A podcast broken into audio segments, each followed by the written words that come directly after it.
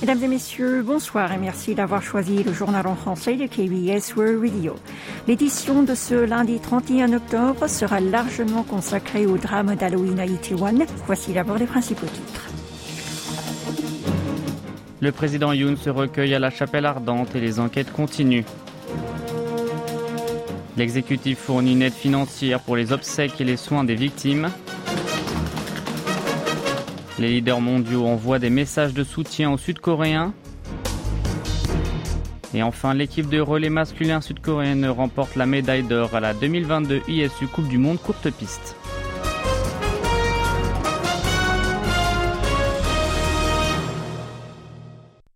À l'approche de Halloween, des milliers de jeunes ont fait la fête samedi soir dans le quartier de Itaewon à Séoul.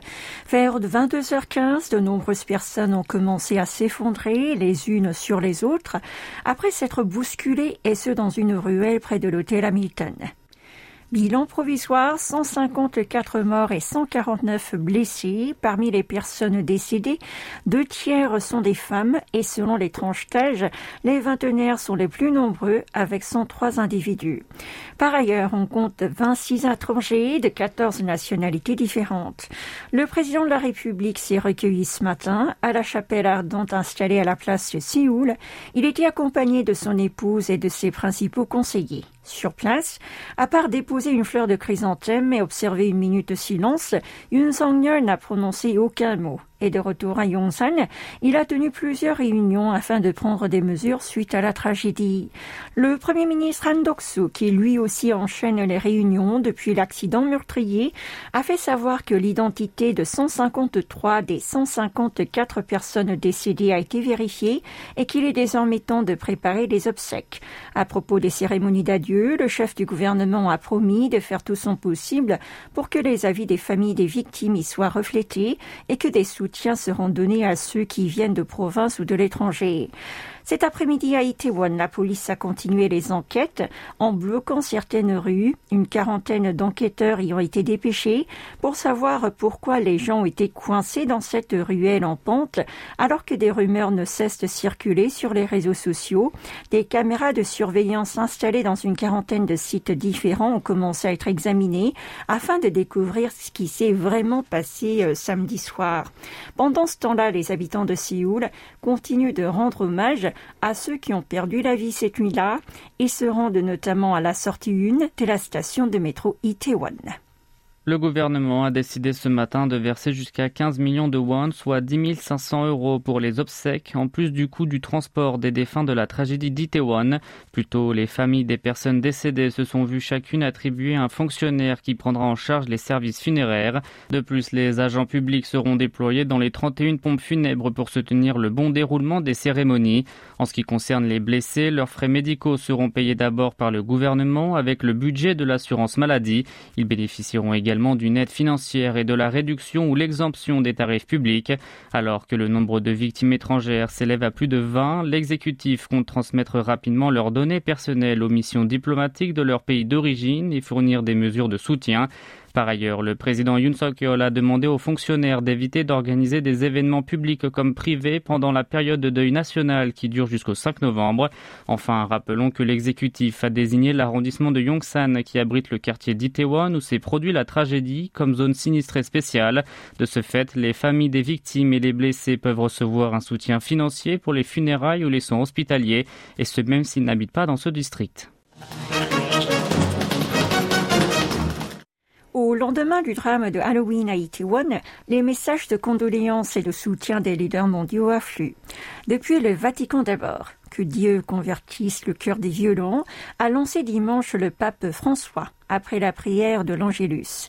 Les victimes de la guerre en Ukraine, de l'attentat survenu en Somalie et de la bousculade en Corée du Sud étaient au cœur des paroles du souverain pontife lors de ses appels. Ce dernier a demandé de prier pour ceux, surtout les jeunes, qui sont morts la veille à Séoul dans de tragiques circonstances. Aux États-Unis, le président Joe Biden a pour sa part présenté ses condoléances aux familles des victimes et a souhaité aux blessés un prompt rétablissement, tout en rappelant aussi que l'alliance Séoul-Washington, tout comme celle entre les deux peuples, n'ont jamais été aussi solides. Le locataire de la Maison-Blanche a ajouté que les USA seront avec la Corée du Sud dans ce moment dramatique. Quant au numéro un chinois Xi Jinping, il a envoyé un message à son homologue sud-coréen Yoon Song-yeol afin d'adresser ses profondes condoléances aux victimes au nom du gouvernement et du peuple chinois et sa sympathie sincère aux familles des victimes. Le Premier ministre japonais Fumio Kishida a pour sa part déclaré dans un communiqué être très choqué et attristé par l'effroyable accident. Le président français Emmanuel Macron a quant à lui publié sur son compte Twitter un message à la fois en coréen et en français. Une pensée émue ce soir pour les habitants de Séoul et pour l'ensemble du peuple coréen. Après le drame de Itaewon, la France est à vos côtés. Direction Yoido à présent, le milieu politique est en deuil suite à la tragédie survenue samedi soir à Itaewon. Le parti du pouvoir du peuple, la formation présidentielle, a convoqué une réunion d'urgence hier matin. Son patron par intérim, Chun Jin-sok, a regretté profondément l'accident malheureux en tant que dirigeant du parti au pouvoir, responsable de la sécurité de la population. Il a exhorté à mobiliser toutes les forces pour le rétablissement de la situation. Le Minju, la première force de l'opposition, a également rassemblé les membres de sa direction son président Lee Jae-myung a promis une coopération étroite à la réparation des préjudices. Il a déclaré qu'il était important d'identifier la cause de l'accident, mais qu'il était surtout le moment de se concentrer sur les victimes et leurs familles. Tous les partis ont ordonné d'éviter de mener des événements et des activités politiques et à retirer les banderoles de propagande accrochées dans les rues. Vous êtes à l'écoute du journal en français sur KBS World Radio. Au lendemain de l'accident tragique de Itaewon, plusieurs événements ont été annulés en série sur tout le territoire. La sixième édition du Busan One Asia Festival, censée mobiliser plus de 40 000 personnes pour des prestations de groupes d'idoles, n'a finalement pas eu lieu. La plupart des manifestations liées à Halloween ne se sont également pas déroulées dimanche. Le festival de Kuponaru à Busan a annulé ses spectacles, tandis que Tegu a suspendu sa fête locale au deuxième jour. Les parcs d'attractions Everland et Lotte World ont arrêté aussi les parades en cette fête. Dans le monde de la musique populaire, la chanteuse Chang Yun-jong et le chanteur Yang Tak ont décidé de ne pas donner leur concert prévu hier. Le milieu du sport est aussi ému par ce terrible drame meurtrier. Le footballeur Son Heung-min a présenté ses condoléances sur ses réseaux sociaux en souhaitant qu'il n'y ait pas plus de victimes.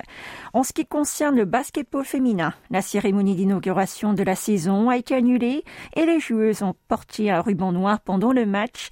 De son côté, la Fédération coréenne de volleyball a ordonné d'éviter les encouragements collectifs jusqu'au 5 novembre, la période du deuil national. L'armée de l'air sud-coréenne et le commandement de la 7e force aérienne des États-Unis ont lancé aujourd'hui un exercice conjoint de grande ampleur baptisé Vigilant Storm. L'objectif, envoyer un message ferme à la Corée du Nord alors que cette dernière semble prête à effectuer son septième essai nucléaire. D'ici le 4 novembre, environ 240 avions y seront dépêchés. L'armée sud-coréenne y déploie 140 aéronefs, dont les chasseurs F-35A, F-15K, KF-16 et l'avion de ravitaillement en vol KC-330. Du côté américain, le chasseur F-35B, l'avion de guerre électronique EA-18, l'avion de reconnaissance U-2 et l'avion de ravitaillement en vol KC-135. D'après les forces armées américaines, il s'agit d'une manœuvre de la plus grande ampleur qui n'a jamais été organisée dans la région. C'est la première fois depuis décembre 2017 que Séoul et Washington procèdent à un exercice aérien conjoint de cette taille. Sans transition, la Corée du Sud a essuyé en septembre une triple baisse à la fois de la production, de la consommation et des investissements. D'après les données publiées aujourd'hui par l'Institut national des statistiques, l'indice de production de l'industrie a reculé de 0,6% sur un mois pour atteindre 117. Il s'agit d'une décrue pour le troisième mois consécutif depuis juillet. Côté consommation, elle a diminué de 1,8% glissement mensuel après avoir enregistré un rebond en août. Les investissements, quant à eux, ont affiché un recul de 2,4% 1%. Enfin, l'indicateur reflétant la conjoncture économique actuelle s'est élevé à 102,4, soit une hausse de 0,1 point en un mois, tandis que celui prévoyant la situation économique à venir atteint 99,2, en recul de 0,1 point. Et un mot de sport pour terminer. L'équipe de relais masculin de la Corée du Sud a remporté hier la médaille d'or sur 5000 mètres lors de la 2022 ISU Coupe du Monde de courte piste à Montréal. Composé de Hong Kyung-hwan, Lee Jun-so, Im Yong-jin et Park Ji-won, le pays du matin clair a terminé à la première place avec un record de 7 minutes, 1 seconde et 850 centièmes, suivi par les patineurs du Kazakhstan et du Canada. Dans le même temps, les Sud-Coréennes Choi Min-jong et Kim Gi-lee ont respectivement décroché l'argent et le bronze sur 1000 mètres. Kim Sok-hee, quant à elle, est montée sur la troisième marche du podium dans l'épreuve du 500 mètres. En individuel chez les messieurs, Yi a obtenu l'argent sur 500 mètres, tandis que Hong et Kim Tae-sang sont arrivés respectivement deuxième et troisième du 1000 mètres. Au Canada, les guerriers de Taeguk ont ainsi remporté au total trois médailles d'or, 6 d'argent et 5 de bronze.